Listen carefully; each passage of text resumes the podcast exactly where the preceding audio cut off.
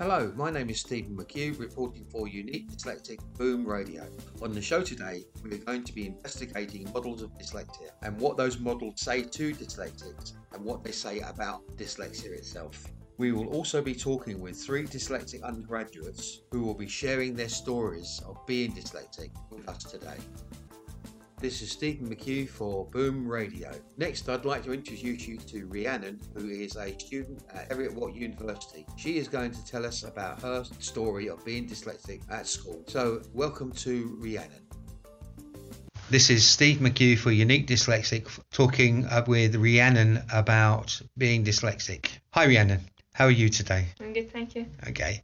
Can you tell me a little bit about your experiences of being at school? I mean, were you assessed at primary school? Did you get any support? Primary school was tough. Obviously, I can't remember quite a while ago. From what I got told, my primary three teacher said to my mum she might be dyslexic, but she can't. I can't diagnose her. You'll need to kind of do it herself. And I was right. Okay, that's fine. My my primary school refused to get me tested. They refused it. Mum was like, no, there is something kind of wrong with her. She needs extra help. She needs to be diagnosed of something. So mum had to do it all on her own, take me to every place, get my eyes tested tested for autism to, to score it all out, to score that this isn't anything else, it is dyslexia tried to get a lawyer into the school to actually fight for the to prove I'm dyslexic. Um, it wasn't until primary six they finally diagnosed me. But at that point, I had the reading capability with a six year old. So, primary six, what age is that? Ten maybe. 10. So you was in school f- for six years or five years. And I've not passed the reading capability with six year olds. Okay. Primary two. So. Uh, do you remember how that made you feel as a child? How did mm-hmm. you feel? The part I remember is I knew I struggled to read and then they told us we were going to learn how to speak Spanish. That was a kind of, I remember coming crying to mum. I was like, mum, I can't learn Spanish. I can't even read English, never mind yeah. Spanish. I think that hurt my mum the most. That was how I felt. Okay, well that's absolutely right. We, we left primary school and went into secondary school school. Mm-hmm. How did things go at secondary school? I couldn't credit my teachers enough. I don't think I'd be in uni today if it wasn't for my high school teachers. At that point, I was also maybe not. First and second year, I think I was still in getting it all sorted for me. Then by that point, I think I had my own voice, and I was the and I was going well with my teachers. So I was, oh, can I get this? Yeah. I need this help. I don't like this person describing for me like someone else. So you were self-advocating. Um, yeah. Yeah. And who do, who do you think? Where do you think the self-advocating come from? I think I was more comfortable. I was more comfortable in my environment and got on well with my teachers, so that always kind of worked. So and they all understood. They understood I was dyslexic. They understood the support I needed as well. So they're always giving you that extra bit of help as well. Okay, so you can't speak highly enough of the school. Okay, that's fantastic. And then we left school. Mm-hmm. And did we take any exams? And did yeah. you get any support um, with the exams? Yeah. So I think the best thing I ever left high school with was a B in higher English. Okay. Something I never thought I would have been capable of doing. Don't you think mum thought I was capable of getting a higher English, never mind a B at it? I had scribe ready done extra time for my exams. Did you, so you got extra time? Mm-hmm. How much extra time? I think it's 15%. Okay. Or maybe uh, 25. Okay. And did you get any kind of assistive technology or what, did the school have any assistive technology or? I don't think so. I don't think I liked using assistive technology as much as what I have now. Um, but they never had like all the stuff you get now. Yeah. They never had any of that sort of stuff, no. So after school you went to college. Mm-hmm. And how did things go at college? Did you enjoy college? Yeah, college was good. Um, what did you study? Business enterprise. Okay. Mm-hmm. That sounds good. Yeah, pretty interesting. Why did you choose business enterprise? I've always kind of wanted to do my own business, so I always thought that would be a good way to get a start to it. Well, like I said before, 35% of entrepreneurs are dyslexic, so maybe one yeah. of them one day. Yeah, you're in good company. Then we moved into Heriot Watt. Mm-hmm. And now you're doing a what course are you doing now? International business with marketing. Okay, good. Uh, and how are you enjoying that? Yeah, it's good. It's interesting. Okay. Can you tell me what kind of support you've been able to access from the university? What what's been made available? Yeah. What's been made available? Oh, I get more funding to put stuff on my computer, that sort of stuff. Again, I'm still getting my scribe, my readers, and extra time for the exams I'll take next month. And do you find that the college is very supportive? Mm-hmm. Which part of the support have you benefited from the most? I would say my hour, my hour sessions a week. Okay, so you get an hour a week sessions with a dyslexia specialist. Yeah. Good. When you look to the future, you said about maybe starting your own business. Mm-hmm. Is there is there have you made any plans for that or? Oh, that's all in my head. Yeah. It's all in your See head. my full entire future. so what? you save my money first. so what what do you think we got we got all this stuff in our head what are we going to do with it are we just going to keep it there No, I mean, hopefully I will one day. Okay We'll focus on uni at the moment first, and then we'll see what happens when I graduate. but if we talk about it in terms of if I remember I said that we like to work in our heads all the time Yeah. yeah so maybe something to start thinking about would be to maybe writing down rough mind maps or mm-hmm. something about what it is you might like to do it might Have be a an notebook With all idea my business ideas in it. sorry Have a notebook with all my business ideas in it. where I might One be able might make me money one day.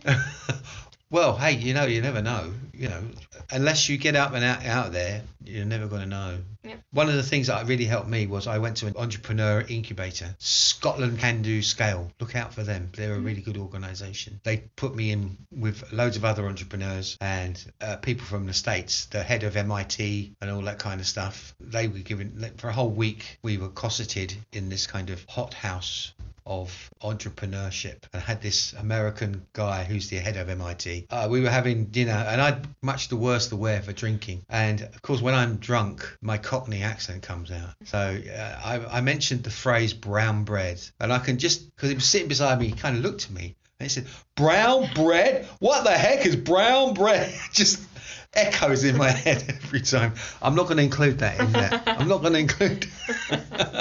the, the last question: What kind of advice would you give to what one piece of advice or two pieces would you give to somebody else out there who might be struggling and who is dyslexic or who might be thinking about university but thinks they might not be able to cope with it? Go ask for the help you need and stick into it, and you'll get there. Thank you very much. This is Steve McHugh for Unique Dyslexic on Boom Radio. Thank you very much, Rian. You've been fantastic. Thank you. From an inclusion perspective, there are three models of dyslexia. These being the charity, medical, and social model. The medical model tells dyslexics that dyslexia is about deficits, discrepancy, and disorder, that we are not normal, that we are in some way broken. This model fails to recognize that it is society and our education system that has failed us. You only have to realize that over 70% of young dyslexics leave school without being assessed as dyslexic. The knock on effect of that is that many of them will not receive the support they need to actually succeed in education. Thus, many of them will leave school with low qualification, low qualification, and they will not achieve according to their potential. So, if we go back to Rhiannon's discussion or interview with me, what we see is in primary school, Rhiannon wasn't given the support she needed to overcome her dyslexia. Neither was she taught in ways that will enable her to overcome dyslexia because teachers are not trained to do that. Because she's not being given the opportunity to learn according to her strengths, she fails. And what we see is Rhiannon saying to us, well, she had a reading age of a six year old when she was 10 which is clearly not good enough. This is an example of society failing, and believe me, a good many of young children in our schools are failed in this way. Then, when she goes into secondary school, she says that she receives the support she needs. She feels that she can self advocate, she feels that she can succeed, and indeed she does, and that takes her on into university. Now, again, if we go on to university, I have to say that in the general population, it's about one in 10 of the population are dyslexic. If we look in the university population, that number goes down to one in five. Now, dyslexics are very smart individuals. However, our education system fails to nurture the talents of dyslexic students in their classroom. This clearly is not good enough. This is Steve McHugh for Unique Dyslexic Boom reporting.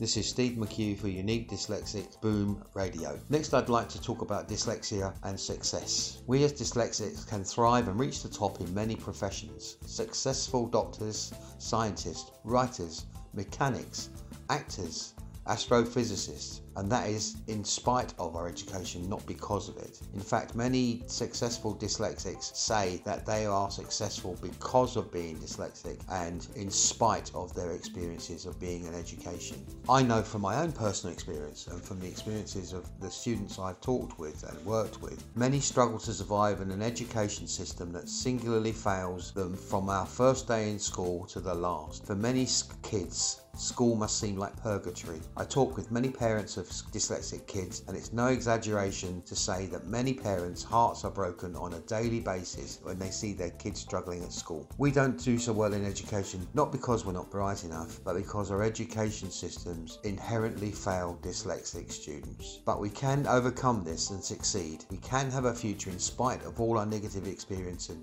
in school. That is a message we must share with every dyslexic child and every dyslexic adult. Dr. Maggie Aderin Pocock said about her experience in education. She was put in a remedial class and people assumed I was not going to achieve very much. She says I did feel written off. It was like people put me at the back of the class where I couldn't do any harm. It was all a bit depressing. But she says she always had a dream. For the young Dr. Aderin Pocock, it centered around exploring the wonders of the faraway planets and stars, especially those she watched on children's TV.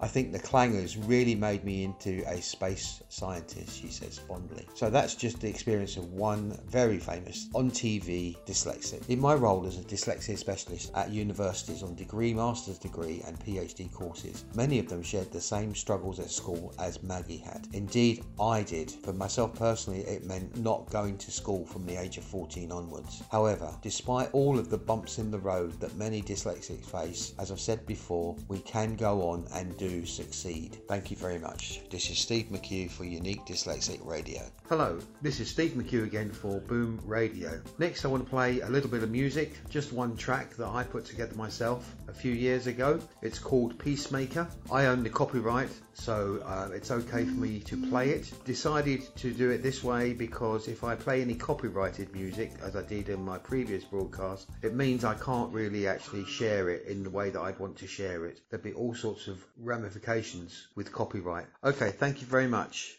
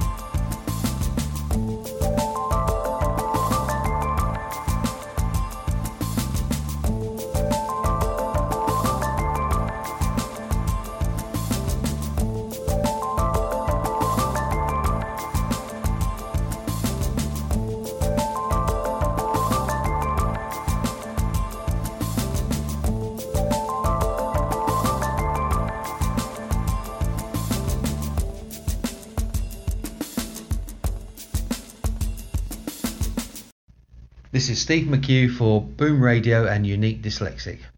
Today I'm talking to a university student called Georgina, and she's going to talk a little bit about her experience as a dyslexic. Hi, Georgina. Hi, How are you today? I'm good, thanks. Good. Can you tell me a little bit about your experience of school and if you were assessed at school? Um, well, primary school was very difficult for me. I um, I struggled there with um, spelling because the majority of primary school is constantly doing spelling tests. And getting zero out of ten was never fun. But then when I got to secondary school and I was starting to get help and suddenly spelling wasn't such an issue, I realised that I could do school and it wasn't such an issue. They brought up it was an issue when I was about eight um, because I went to this kind of it was this reading service. I'm not 100% sure what it was, but it was actually with Scientologists, Okay. and um, they didn't believe in dyslexia. right, okay. So, um, so I wasn't told I was dyslexic, but they helped me with my reading and my spelling, and then I moved to Ireland. And that's when they told me. So I was about eight when this happened, and they told me I was dyslexic but they were going to charge me several grand to give me the correct diagnosis. right, is that in Ireland or In the- Ireland, yeah. Um, And is that with the group who were Scientologists type thing, or was that No, in, in, in, no, in that the was- England? yeah, so it wasn't with the Scientology. I was only went to them, I don't know, once a week Right. um, when I was really little. But when I was in Ireland, they diagnosed me, and I was starting to receive help uh, nearly every day with reading and stuff. At But- school. Yeah, at school, but I didn't have the correct forms because my parents weren't going to pay several grand. And, and it's a lot of money. uh huh. It's yeah. a lot of money. Did the assessment help you, or was it, or was it just the fact you got them help that was the reason that helped you? That, that, Yeah, that I think you? it was just yeah, it was just the help I was getting, having someone sit with me, one to one, uh, going over reading and spelling and different coping mechanisms that really helped. And it was only when I got to college that I had my correct assessment. assessment. So at secondary school, did you get any? Are we talking about secondary school or? No, sorry, that's still primary school. so, so how did things go in secondary? uh, Well, secondary or whatever, whatever it was. I taught tech secondary, but Yeah, it's, eleven till sixteen. Yeah, that was that was all okay because I had help. So in first year uh, and second year, I still did comprehension reading, um, and then after that, I was just left, and it gave me extra time Yeah. while I was at school to get homework done because reading takes longer for me. It was beneficial. Did it? Did it only focus on academic stuff? Was there anything else? Yeah, any support it, with anything else? Was it, or was it just? It was purely academic. So like I said, it was only first and second year I even got comprehension help. Yeah. I was really left by myself, but it was just the time. Yeah. And did that improve your improve your confidence? Did it improve your self esteem? Was your conf- was confidence and self esteem an issue before you got this problem? Before you got the support? Yeah, in primary school I had a real issue with um, confidence, and it was only it was only after I did my Nat fives I had any confidence because I got all A's, so I realised I wasn't stupid. Okay. Well, that and that's very important, isn't it? Mhm. I was the same. Mhm. I left school and I didn't think I had any academic ability at Yeah. all. Are we okay? Yes, sorry. Yeah. I sure forgot. Yeah, exactly. oh, yeah, okay. I'm I'm sorry. I didn't I didn't want to take you to that place. Sorry. That's all right. You have a you have a bit of time to get yourself together. I haven't got any tissues, unfortunately. And do you want to stop? Yeah, I can't wait. Yeah. Okay. I mean, stop altogether. Just just pause it for the moment. if It's you all right. want. Don't I, don't worry about it. I'll, Yeah. I'll just delete it. No, it's not. I really want to tell, but it's just it was a really dark time in my life. I really struggled with my dyslexia for so long. It's okay. Sorry, this is the second time I've broken down in front of you. I promise I'm not. Yeah. I have a tissue somewhere in here. Okay.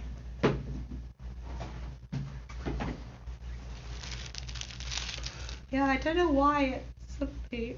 You're not on your own. Lots of us struggle.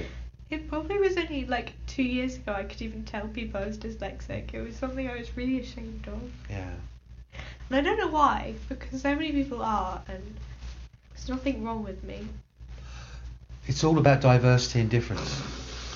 That's that's what dyslexia is. That's all. We're just we we we're, humanity is all about diversity and difference, Uh-huh. and we all bring something to society, and we all you know.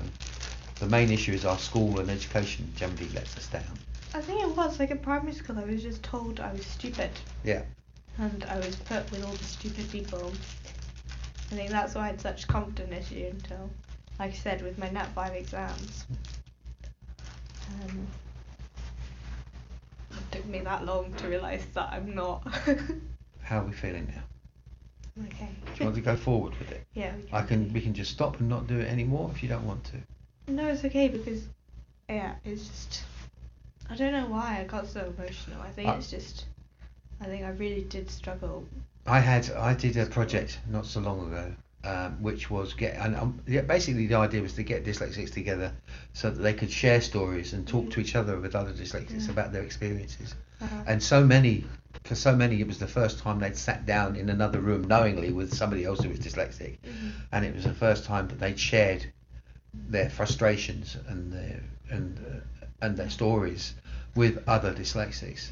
No, my friend's mum did that for me. She um, she works in Scottish Power, and she uh, told me to meet this very successful businesswoman who she works with, um, who had dyslexia, and it was like the first time I had ever actually sat and talked. And this was a woman who was making at least six figure Yeah. salary. it is like I'd like to pay. I'd like to make six six quid. yeah, and um, and so it just It's okay. It's fine. So we left school no. and we got straight A's or we got A's in exams and stuff, Yeah. didn't we? So from where we were at primary school, we, we, we went on a long journey and, and managed to leave school hopefully feeling a little bit happier, a little more, more confident, Mhm. and um, we went to college. Yeah, so I went to college for the year because, well, I didn't like school. if I'm being honest, I was so done with school. Um, so I didn't do sixth year. I just went straight to college, which, well, it was quite easy, but it was good because it was a good transition year, Yeah. I think, for me. And certainly with report writing stuff was something that I was worried about going into. And college gave me lots of support. Like I said, they uh, did my actual diagnosis with me and um, they gave me lots of support. Did you get access to technology or anything like that yeah, through the so school? they um, they gave me lots of technology to put on my laptop they taught me how to use it all and they let me record all the lectures and I got my lecture slides the day before. Which bit of the technology did you use the most, if any of it? Uh, the reading out. Read so and write. when the yeah the read and write when it reads out what I've uh, what I've spelt, so I can pick up when I've spelt the most ridiculous things.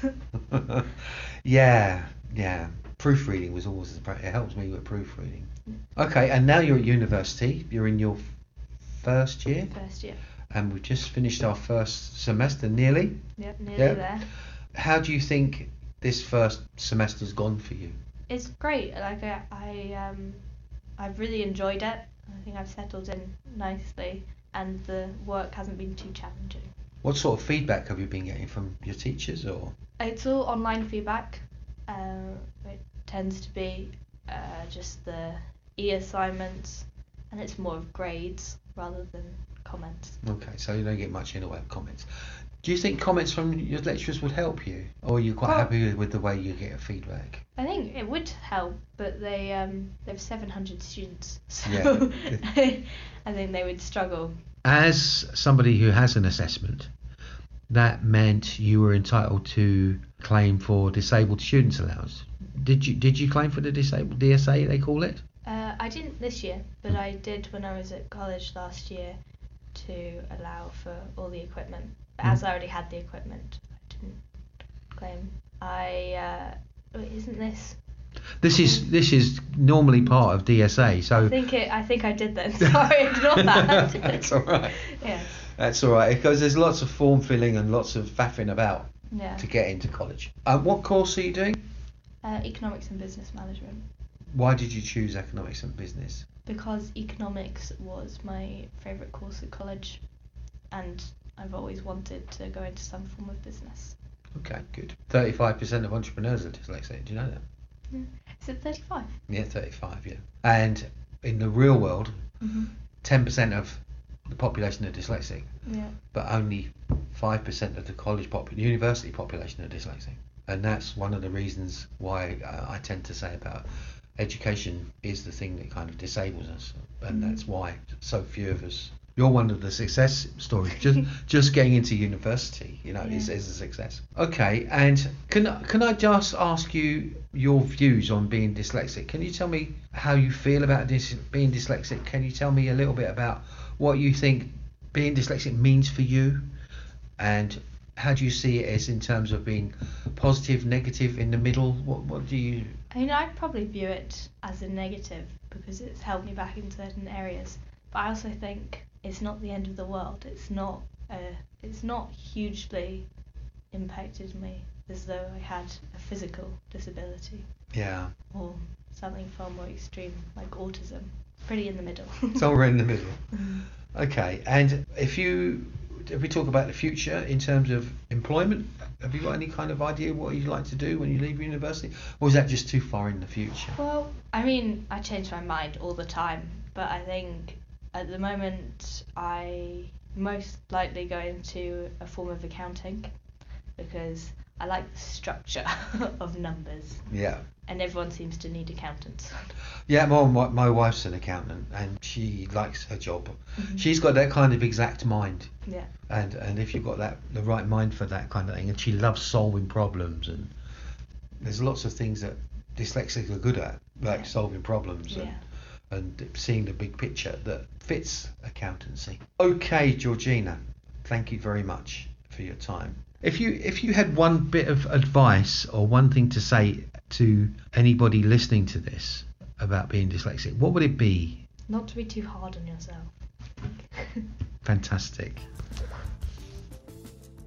I have to thank Georgina for letting me put this interview up on the show. You can hear from what she says that she really did experience significant trauma at school because of her unassessed dyslexia and because of the lack of support she got for her dyslexia. I have to report that she is not alone. About 50% of the students I support at university also experience the same trauma at school. Of course, not all dyslexic adults will struggle with mental health issues, especially if they found out they were dyslexic at an early age and have had time to adjust to the idea and have had the support they need to overcome the dyslexia issues they have at school. I would say that it's not the dyslexia itself that is a problem, it's the fact that our schools are so dyslexia unfriendly. I know when I went through my own assessment, I experienced a range of emotions from optimism to anger, from frustration and despair. However, what I do have to say is the assessment gave me an insight into why I struggled at school. It gave me the answers. Some teenagers and adults will react particularly badly to an assessment. Some undiagnosed individuals can experience understandable frustration at feeling different and not knowing why. I would say that many dyslexic adults feel an enigma to themselves. A recent report indicated that children and young people who are dyslexic and or have literacy related difficulties report higher levels of mental health issues. A high number of parents in studies show that their dyslexic children try to hide their struggles, they become frustrated and develop anxiety and poor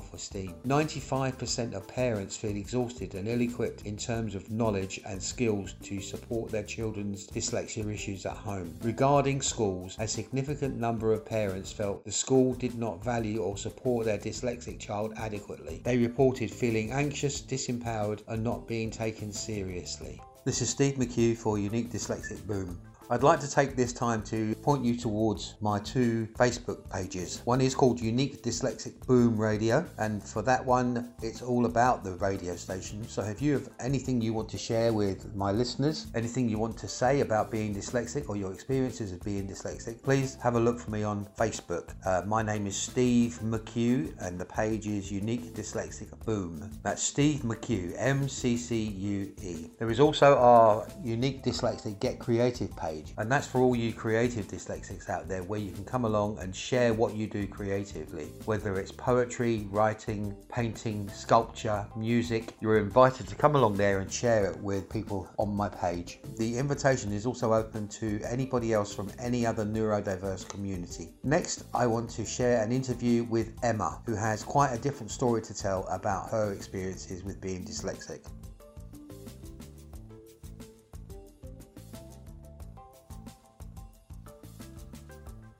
Good afternoon, Emma. How are you today? I'm okay. How are you? Okay, can you tell me a little bit about your experience of primary school, please? Primary school was quite unique with me. I moved about quite a lot. My father was military, so in moving around quite a lot, we never stayed in one place for more than six months. So primary school was quite difficult in that everyone has a different order of they do things in. So there was quite a lot of my primary school that I missed in the basics, like your ABAC. I missed quite a lot of that and some parts of maths and English I did miss the foundation parts of primary school until we moved back to Scotland. So that was between what age? Um, until I was 10 years old.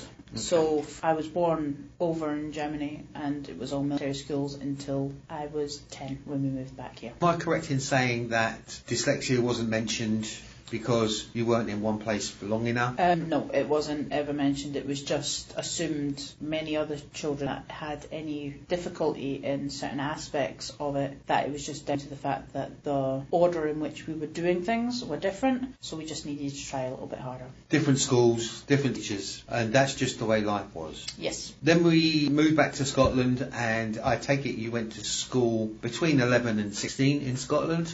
Yeah, I stayed on so it was 17 before I left. In high school, how did things go in high school? It was much the same. I still had obviously problem areas in that it was a lot of issues I had were masked because I was in the higher tier of the class for what they classed as intelligence. The ability of my writing and scribing and sometimes changing words or forgetting words, they just assumed that I just needed to try harder, so nothing was ever really put in place and nothing was ever spoken about. Right. And it was ignored until my sixth year when they started giving me extra time so that I didn't rush my writing, but that was the only thing put in place. There was never any talk of So they were aware that there was maybe an issue, Mhm. but there was no kind of exploratory that kind No. of thing going on. Okay. And then we left school at 17. Yes. And what happened at 17? I went to college where I went to complete some more Highers because namely English and history which were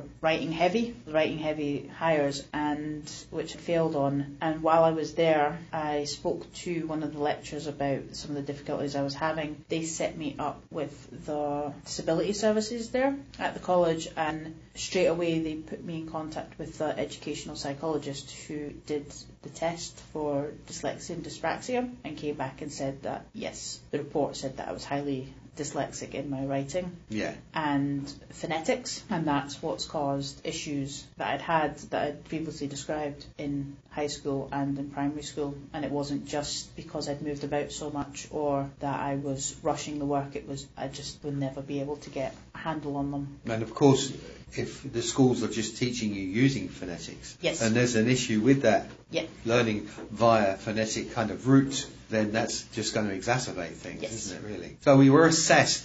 Did the college pay for that? Yes. And at that time, was there such a thing as assistive software and assistive hardware, or was it just a computer keyboard? I was given no, I was given a laptop and I was given what they classed at the time as their the best software that they had, which was Dragon software, Yeah. which that's going back about 12 years ago, so it was very rudimentary and didn't like Scottish accents. And yeah, that was, I used that as best as I could, but obviously it had its teething problems, but that did help me with the courses that I was doing. I, I remember when I got you- Dragon first, it, I tried really hard for a year and I just couldn't get my head around it. It just didn't want to work for me. I had a much more broader accent then. Yeah, I can, yeah, I, because I grew up moving about so much, I can change my accent if I need to. Okay.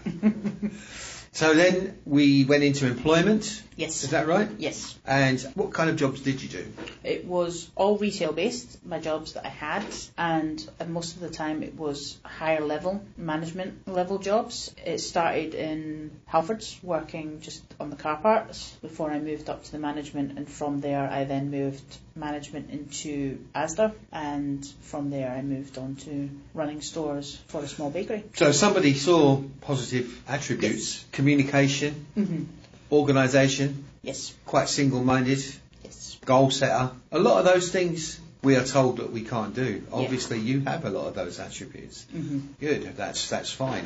That's why I tend to never listen to whatever dys- dyslexia specialists have my to say. report that I got, even just even the psychologist was a little because he obviously brought me in and we spoke over the report and he said a lot of the attributes I display, he can understand why in high school it was masked because a lot of what I displayed didn't fit into the nutshell of being dyslexic. Yeah. So that's why he thinks for so long that it was masked by what I was doing. Yeah, there's a stereotypical view, focuses in on kind of medical model of dyslexia, which talks about discrepancy and it talks about disability and it talks about kind of negative things and it Mhm. completely negates all the positives. And you obviously Mhm. you had a lot of those. You were you didn't have any of those issues that um, the medical model would say a dyslexic has Yeah. has to live with. So we went into employment and then now we're at Heriot Watt University and we're studying Biological sciences. could I ask what made you come back to school? What made you go? What was the driving force? I couldn't do retail anymore. I wanted to do something that I felt was a bit more worthwhile. I'd done retail for about 12 years. Um, I'd been working in retail even as part-time jobs since I was 16 and I just I didn't want to do anymore so I took the chance and applied to college originally. I thought I would have to do my national fives and then my Highers again but when I was in the college they put me forward for the SWAP course, which was it's an access program to get into higher education for people who've been out of education for over three years. So I joined that Can I, can I ask? Do you remember what SWAP means? Scottish Widening Access Program East. Okay, swappy. Yes. So I did Swap East, and that led me to be. I was in a class with mature students as well. So all of us had been out, and some of us were in the same boat. We were just wanting to get back and try something new. Others had kids that maybe they'd been out while they had their kids, and we all had the same goal of hopefully achieving university at the end of the course. Yeah, I went through the same. I did an access to education, which was uh, O levels and A levels Yeah. in various different subjects. Again, the same as a mature student with other mature students. Yep. So we only had three areas because it was the access to life science I did. So it was chemistry, biology, and maths. We also had subunits in statistics, communication, and we did that, which basically gives you the equivalent of your national five in biology, um, chemistry, and maths.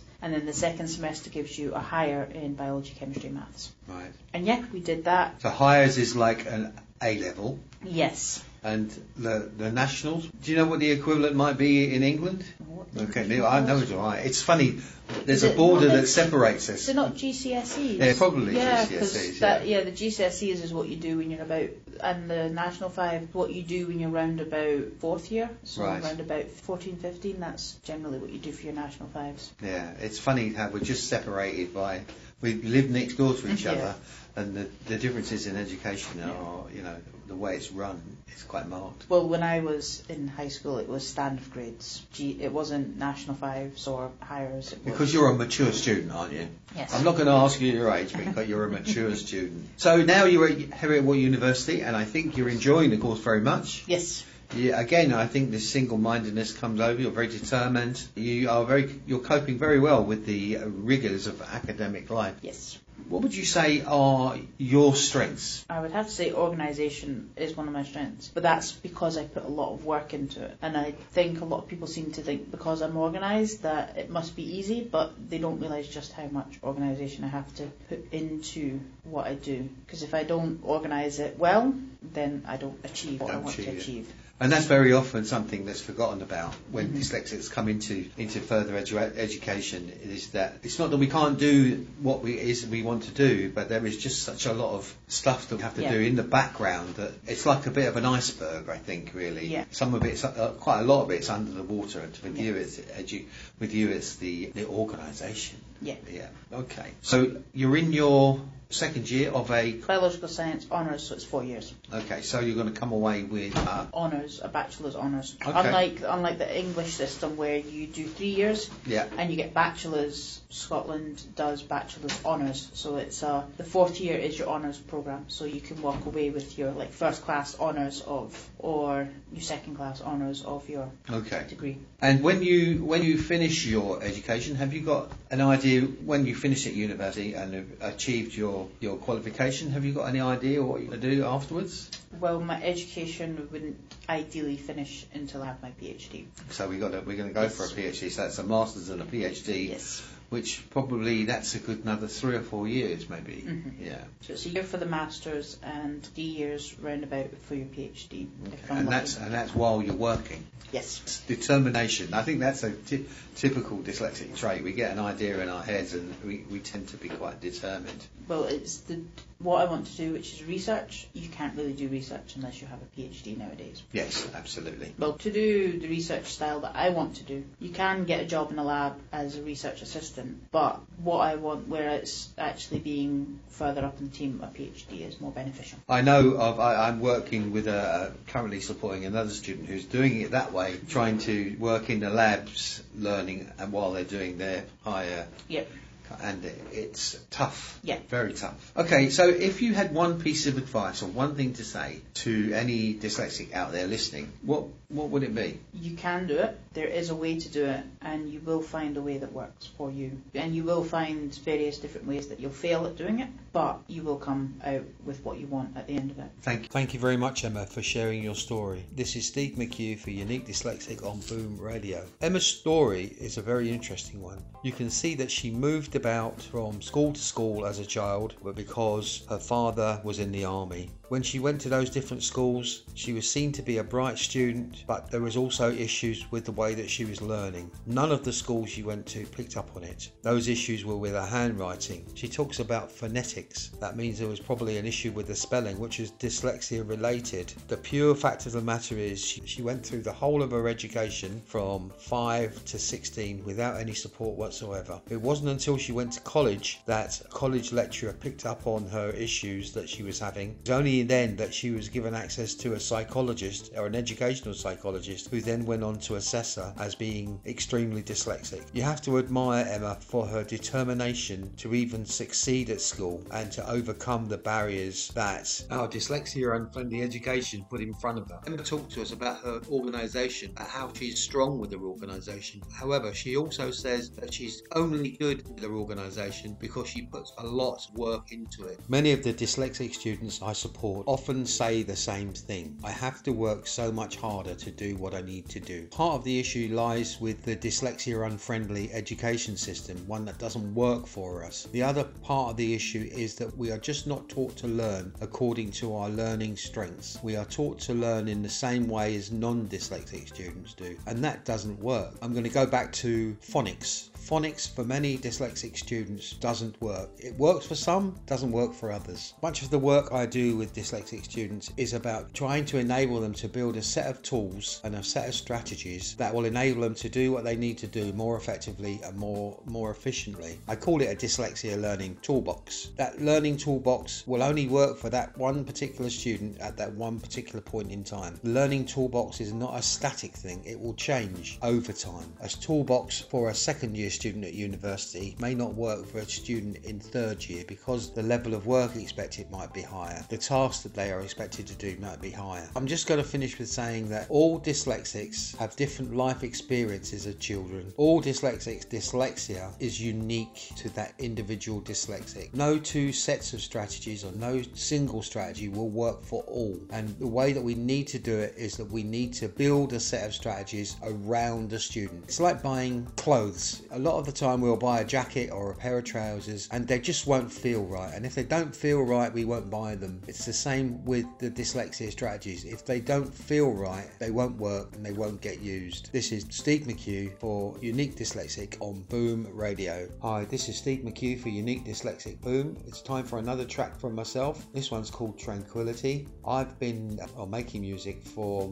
practically all my life since I was about five years old when I was given a violin at school. I was a musician for a long time after I left school, and I think being a musician was one of the reasons that helped me overcome the anxiety and stress and the mental health issues I had from being an undiagnosed dyslexic at school and in the workplace. This is Tranquility. Thank you very much.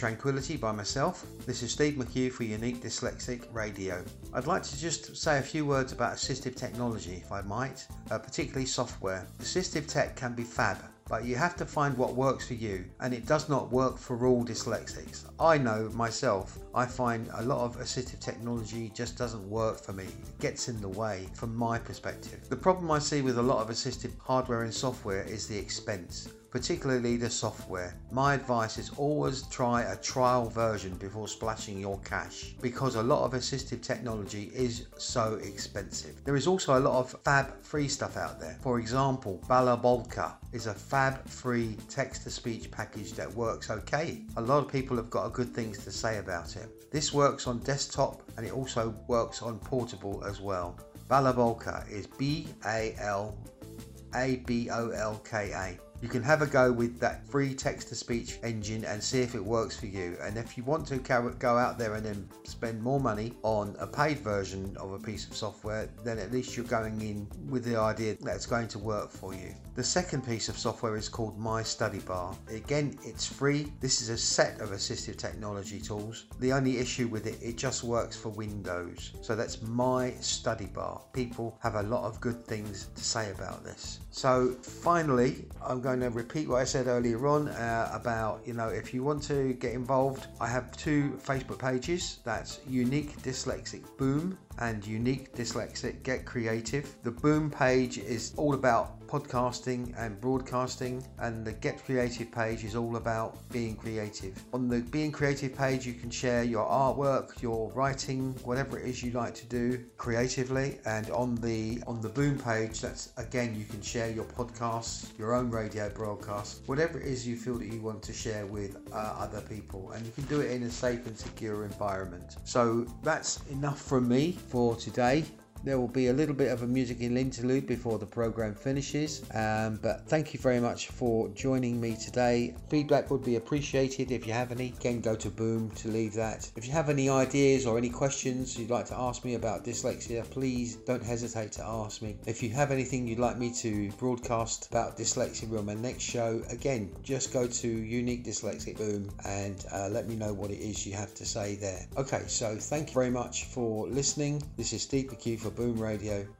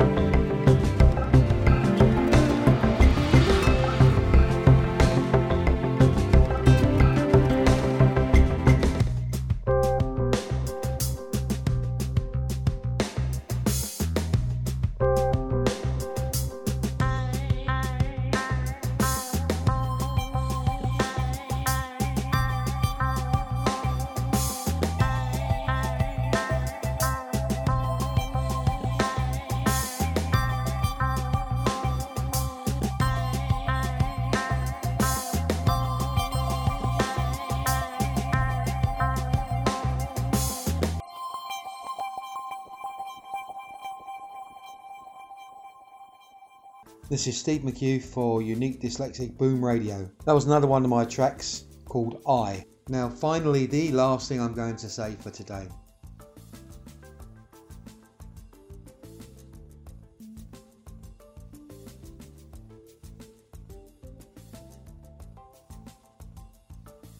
Yes, I just want to make you aware about the differences between medical model thinking on dyslexia and social model thinking. In medical model thinking, the child is faulty. It becomes about diagnosis, it becomes about labelling. Impairment becomes the focus of attention, not the student. In fact, it becomes the whole focus. There is assessment monitoring programs of therapy imposed. There is no discussion about this. Generally, segregation and alternative services are provided. In other words, a child is taken out of a class and given one to one. It re- sounds really good, but in terms of the student then becomes isolated from his classmates and very often becomes the object of bullying. The ordinary needs of the students are put on hold. Now we're talking about mental health here, we're talking about self-confidence, we're talking about self-esteem. If there's going to be any kind of re-entry, it's only if somebody is seen as being normal enough. And finally, society remains unchanged. So, what we have with medical model thinking is that the child is the problem. With social model thinking, a child is valued. Strengths and needs are defined by the child and others, parents, teachers as well. Barriers are identified and solutions developed. Now, here we go back to this idea of having a dyslexia learning toolbox. It empowers the student. We have an outcome based program designed, one specifically designed for the dyslexic learning strength of the student. Resources are made available to ordinary services. That might mean access to assistive technology from hardware to software. Training for parents and professionals should be provided. Relationships are nurtured, something that's very important. If we're dealing with a whole child, which is what social model thinking is dealing with, we must deal with damaged self esteem. We must deal with damaged self confidence. We must deal with mental health issues. Or with the social model, diversity is welcomed and accepted. The child is included. Inclusion becomes the focus, and all that adds up to is society evolving into a more inclusive society. Thanks very much. This is Steve McHugh for Unique Dyslexic Boom Radio. Finally, I'd like to say thank you for everyone who's taken the time to listen to my show. As I've said before, please contribute if you would please come and visit my Unique Dyslexic Boom radio page or my Unique Dyslexic Get Creative Dyslexia art page. This is open for anybody who is dyslexic or is from any other neurodiverse community. Thank you very much.